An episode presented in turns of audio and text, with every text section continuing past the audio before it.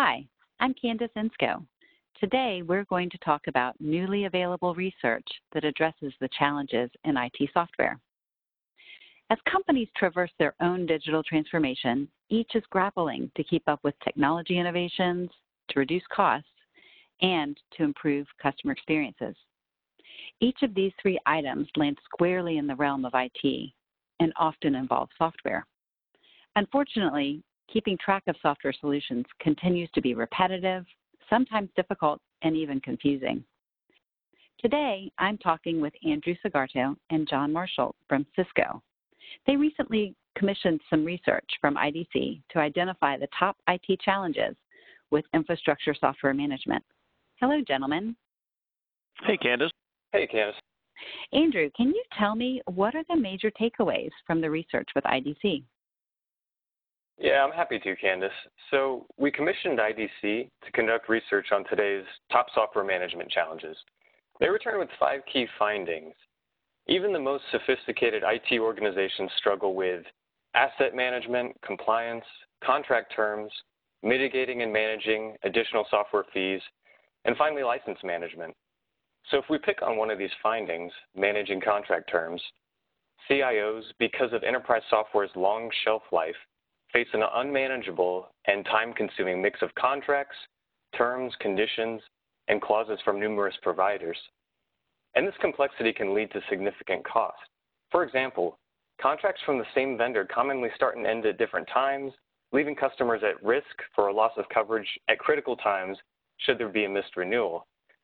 Now keep in mind, there's still four other challenges that we could go much deeper on. I D C notes that with the pace of digital transformation accelerating, overseeing software licensing and contracts will only grow more critical and complex over the next five years. We know digital transformation is already on everyone's radar, as it should be, but we need more conversation around the types of agreements that address these top challenges and allow for successful transformations. Okay, so as I understand it, managing software licenses across the I T environment isn't enough. Companies also need to prioritize how software licenses are used. Like specifically, companies want to know if they're getting the value they expect from their investment. You know, just the other day I was talking to an I T executive in the financial services industry who was talking about their util- utilization rates and that it was critical to understanding the value of their investments and to manage their budget, so not to have any year-end surprises. In his words, the true-up fees can be a budget buster. So tell me, how has Cisco changed its enterprise licensing program? John? Uh, sure. We've we've changed this program in, in a number of ways. Um, you know, a few of those I think really speak to what you just talked about. Uh, first, I view it a little bit more broadly. It's it's not just the You know, it's not just what they're going to use and consume in terms of volume, but they're also very concerned about, you know, their shifts in the rise of cloud solutions, how they want to be more flexible in their license agreement where we can mix and match both premise and cloud-based solutions. And those drag with it a mix of perpetual and subscription entitlements under the same agreement. This also extends into service options as customers are often looking for advanced service solutions under the same coverage agreement. So they want all this flexibility with a simple contract terms, management transparency through a common portal. And of course, there's a need for cost predictability, meaning no surprises as they approach these true up or true forward events. And the Cisco platform speaks to all those, but specifically true forward, which is a little unique for us. Okay, so I know true up, it's a standard practice, but true forward, that seems like a pretty new concept. Can you explain it in a little more detail? So I can take that one. It's it's as simple as this. Let's say you have a five-year agreement and go over your software entitlement in year three. True up would mean that you're penalized for that extra software in both year three and going forward. But true forward, included in the Cisco Enterprise Agreement, means you only have an adjustment to your agreement going forward, no retroactive billing. Now, this may sound like a nuance, but consider this. According to Flexera's twenty sixteen study that they did on software prices, software pricing and licensing, twenty percent of organizations surveyed paid more than a million in true-up fees. So the more that you can improve financial predictability and align to the financial planning rhythm of the company, the better. So what about keeping current with technology? I know companies are constantly evolving their technologies. does new technology get applied to an enterprise agreement? Uh, yeah. So, you know, currently our enterprise agreement spans pretty much the entire portfolio or width of the software portfolio of infrastructure collaboration and security softwares, including new solutions like the Network Intuitive that you hear about, Spark in our collaboration group, and of course Umbrella.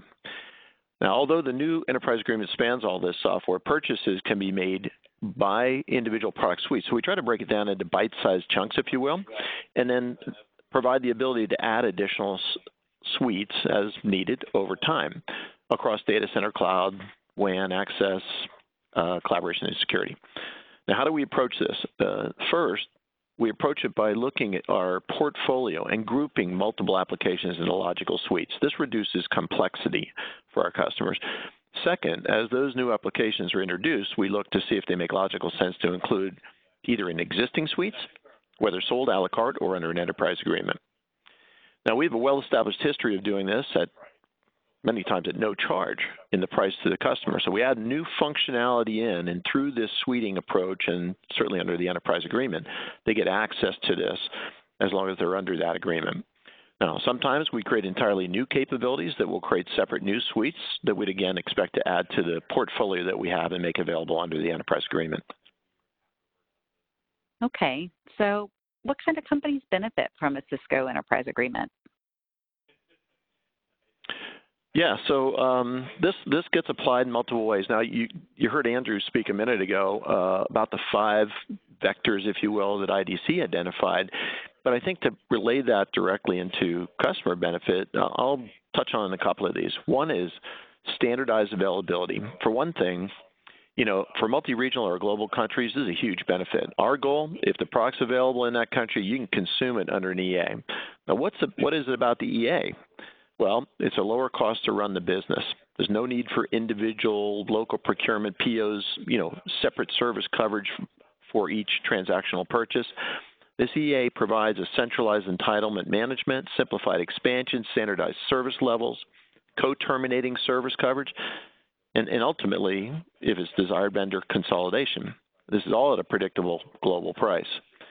It also provides, however, flexibility. And two, you know, the ability to add additional product suites to the same umbrella agreement that plug and play into a standardized, consistent process that align to a common end date that allows them to, frankly, add them during a term and have that term of the new item code terminate to the end of the original is hugely beneficent, beneficial for companies to manage to their business. So for companies, this is not about what the technology does. That needs to be established first. This is about making it easier to do business when that is the standard, if you will, architecture and or technologies they want to deploy across their organization. Terrific. Gentlemen, thank you for sharing your thoughts and perspectives today. As C I Os and I T leaders struggle to manage complex hybrid I T environments, they're looking for software providers with license agreements that are flexible and easy to understand and can accommodate their needs as they change over time. So listeners, if you want to dig deeper, you can read the I D C research and their assessment of Cisco's enterprise agreement that was mentioned during this podcast. Just go to w w w dot cisco dot com slash go slash E A. Thanks for listening.